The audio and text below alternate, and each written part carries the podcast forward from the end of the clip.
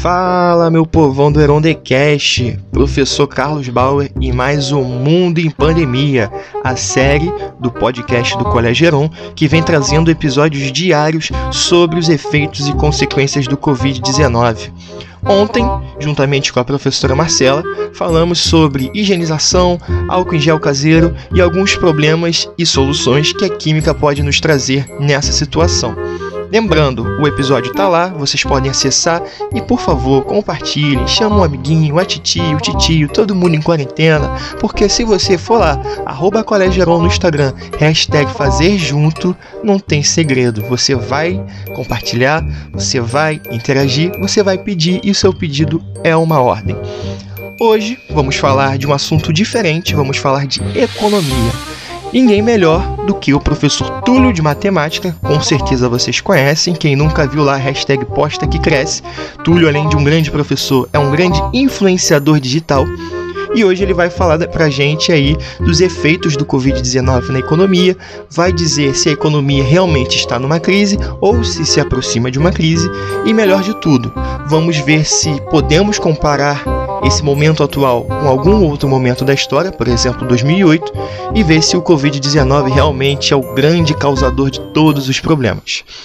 Para quem acompanhou aí os noticiários, tivemos na semana passada, na semana retrasada, algumas reverberações sobre a crise do petróleo envolvendo Arábia Saudita e Rússia. Para quem também viu os noticiários, com certeza observou o dólar chegando aos famosos cinco reais, um feito histórico para o nosso Brasil. Deveriam comprar até um bolo para comemorar, só que não. Então a gente se pergunta: quais são os caminhos que a economia está tomando? Não só a economia brasileira, mas a economia chinesa, a economia americana, a economia mundial. Porque se vocês pararem para pensar, vivemos hoje numa pandemia em que a segunda maior potência econômica do mundo está diretamente envolvida, o vírus surge lá, por favor, o vírus não foi criado em laboratório, não é uma teoria da conspiração para a China dominar o mundo. Por favor, não afirmem isso e não compartilhem. Mas a China teve toda a sua produção, teve todo o seu ritmo de trabalho e toda a engrenagem econômica interrompida. A gente tem os Estados Unidos com o seu Banco Central cortando os juros e diminuindo os juros a cada vez mais. Uma política de crise. A gente tem o Brasil passando pela situação de, um, de uma previsão de PIB cada vez menor. E aí a gente tenta entender esse contexto e ver quais são as consequências, quais são as causas e aonde isso pode nos levar. Lembrando, dificilmente a gente tem uma única causa para os acontecimentos históricos, econômicos e políticos. Mas o Túlio, que é um cara que conhece muito de bolsa de valores, é um cara que conhece muito de economia, vai trabalhar esse tema com a gente e agora eu passo a palavra para ele. É contigo, Tulhão. Fala galera, tudo bem? Fui convidado aí pelo Carlinhos para participar do nosso podcast do Heron e nesses tempos de coronavírus fazer alguns comentários, né, sobre como o corona pode impactar a, a economia mundial, né, como já vem impactando e que projeções a gente pode fazer.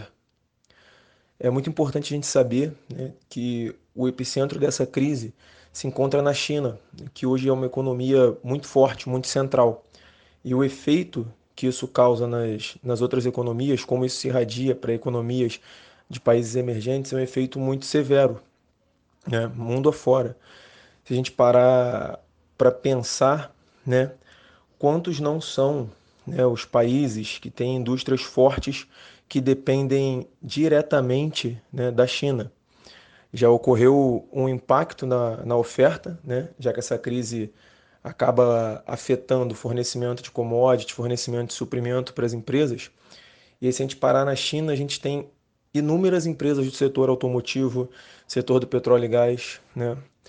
É, o corte de, das fronteiras aéreas afetam bastante as empresas de turismo, empresas de aviação.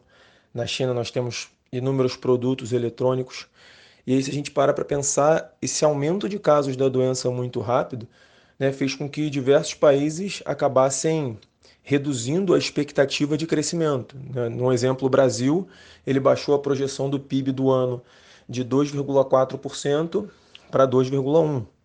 Né? E por que que isso vem acontecendo? Né? Se a gente parar para pensar de uma maneira fria, a pandemia, a doença se alastrando, faz com que as empresas tenham uma perda de mão de obra, seja por doenças ou até casos mais graves, morte. Né? Aumenta a falta de funcionários, porque querem cuidar de seus parentes ou estão com medo do vírus. Né? E aí isso acarreta uma diminuição da produtividade, que acarreta aí rupturas operacionais nas empresas, porque transporte não está funcionando muito bem, as cadeias de suprimento não conseguem trazer o suprimento necessário para a empresa. E além disso, todos esses problemas da empresa podem trazer danos à reputação por parte de como a empresa está reagindo a essa epidemia. Vamos supor que uma empresa não faça é, o controle correto de, de salubridade que deveria fazer, e isso pode manchar de forma grave uma reputação de uma empresa. Agora que o surto já se espalhou bastante, né, vários países adotaram, através de uma medida governamental, esse sistema de quarentena, algumas empresas fazendo home office, certamente terão impacto na demanda sobre seus produtos e isso vai trazer uma pequena, uma pequena pausa né, no crescimento de cada uma dessas empresas. Entretanto, para a gente falar né, de recessão econômica mundial, eu acho que é, que é bastante cedo. Né? A gente está aí no terceiro mês do ano. O vírus em si ainda não é 100% conhecido, a gente tem que saber como ele se comporta, como isso pode impactar a economia daqui para frente. Né? Obviamente, a gente vai passar por um período que vai ter impacto negativo, não só na economia, mas no crescimento mundial. Mas o tamanho do impacto a gente só vai conseguir mensurar quando a gente tiver o controle né, dessa pandemia. Porque a quarentena, apesar de ser algo muito bom a nível de saúde, né, para a economia são menos pessoas circulando, menos pessoas trabalhando, menos pessoas consumindo. Obviamente, isso vai estagnar a economia. Né? Alguns setores, por exemplo, turismo e aviação, vão sofrer muito mais do que outros. A aviação, a manutenção dos equipamentos é absurda de cara. E com os voos sendo reduzidos, certamente esse setor será um pouco mais prejudicado. É, a gente pode ver nas últimas semanas o que tem acontecido com as bolsas, né? os mercados que lidam com, com as ações e a renda variável. Né? As reações têm sido queda nas bolsas mundo afora. Será que tem algum exagero nessa reação do mercado? Pode ser que tenha sim um exagero, mas na verdade o que acontece nesses momentos é que existe uma falta de clareza enorme sobre os impactos que o surto pode podem causar daqui para frente. Então, muitos dos investidores acabam correndo da bolsa, né, tirando o seu dinheiro e tentando colocar em locais mais seguros, uma renda fixa, uma moeda estável. Né? Quanto tempo isso pode durar? acho que ninguém pode afirmar com precisão. Né? O que é muito importante de saber é que nós temos que controlar a pandemia, nós temos que controlar a propagação da doença. Porque muitas pessoas estão tentando fazer uma comparação com a última grande crise que a gente teve, uma crise de 2008. Né? Por exemplo, foi a última vez que a nossa bolsa ativou circuit breaker duas vezes que é um mecanismo de interrupção de, de operações no pregão da bolsa para tentar controlar um efeito manada. Né? que é esse efeito manada? É quando o mercado toma uma forte ação ou compradora ou vendedora. Um efeito onde está todo mundo saindo do mercado, onde está todo mundo querendo comprar uma ação porque ela pode ser a próxima Apple, a próxima Amazon, a próxima Magalu, no nosso caso. Então, a última vez que aconteceu o circuit breaker, né, que é quando a bolsa cai 10%, ativa-se o primeiro circuit breaker. Se ela cair 15%, ativa-se o segundo. Se cair a 20%, interrompe-se as operações ao longo do dia. Foi isso que aconteceu foi na grande crise de 2008. Né? Somente em março desse ano a gente já teve cinco circuit breakers e vem mais por aí. Né? Só que o problema é que em 2008 a comparação é que a gente tinha um problema puramente econômico. Estava né? na mão dos economistas poder encaminhar uma solução. Vários governos injetaram liquidez na economia e ela conseguiu tomar outro rumo. Atualmente, o nosso problema não é econômico, é um problema médico. Né? O especialista na economia ele possui uma ação praticamente pífia. Né? Vai fazer o quê? Cortar juros. Mais ainda, alguns países já estão com juros negativos. Injetar mais dinheiro na economia não vai alterar a capacidade de produção que as empresas estão tendo. Né? Então a solução é evitar contágio, conter a pandemia o quanto antes, pegar a medida de quarentena que, que os governos mundo afora estão fazendo e traçar esse plano junto com os governos, ficar em casa, utilizar o álcool gel, se proteger, evitar aglomeração, porque é somente quando a gente conseguir curar o surto na saúde é que a gente vai conseguir traçar verdadeiramente qual o impacto isso pode trazer para a economia né, e fazer uma retomada. Enquanto isso, acho que ainda é muito cedo, cedo para falar. Tá bom? A gente tem aí o um dado divulgado pela Conferência da ONU do Comércio e Desenvolvimento. Eles apontam que o mundo vai sofrer um golpe de mais ou menos na casa dos 2 trilhões de dólares, né? Se não for contido esse surto de maneira rápida. O impacto né, desses 2 trilhões de dólares, 220 bilhões de dólares devem vir só dos países emergentes. Então a gente tem que ter a consciência de que cada um de nós pode melhorar esse cenário tomando as nossas próprias providências para se cuidar. Né?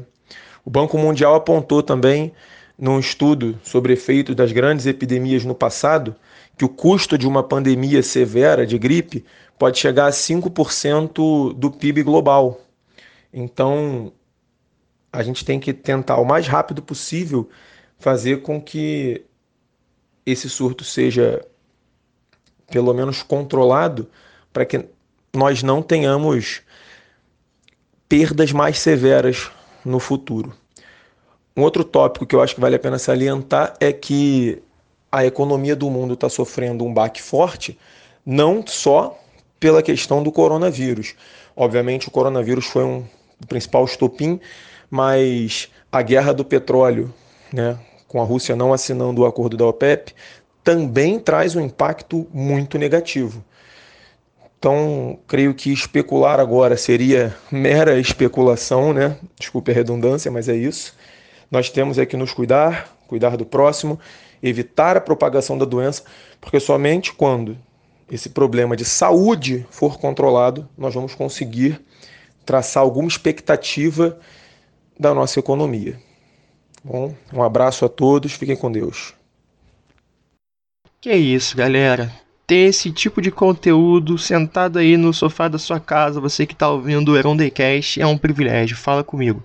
Ou você que não teve o privilégio de ir para a quarentena, não teve o privilégio de se retirar, que está sendo obrigado pelo seu patrão a pegar um ônibus em tempo de pandemia, por favor, ouça esse podcast para se informar e saber quais são os caminhos a serem tomados e o porquê e os motivos das coisas estarem assim.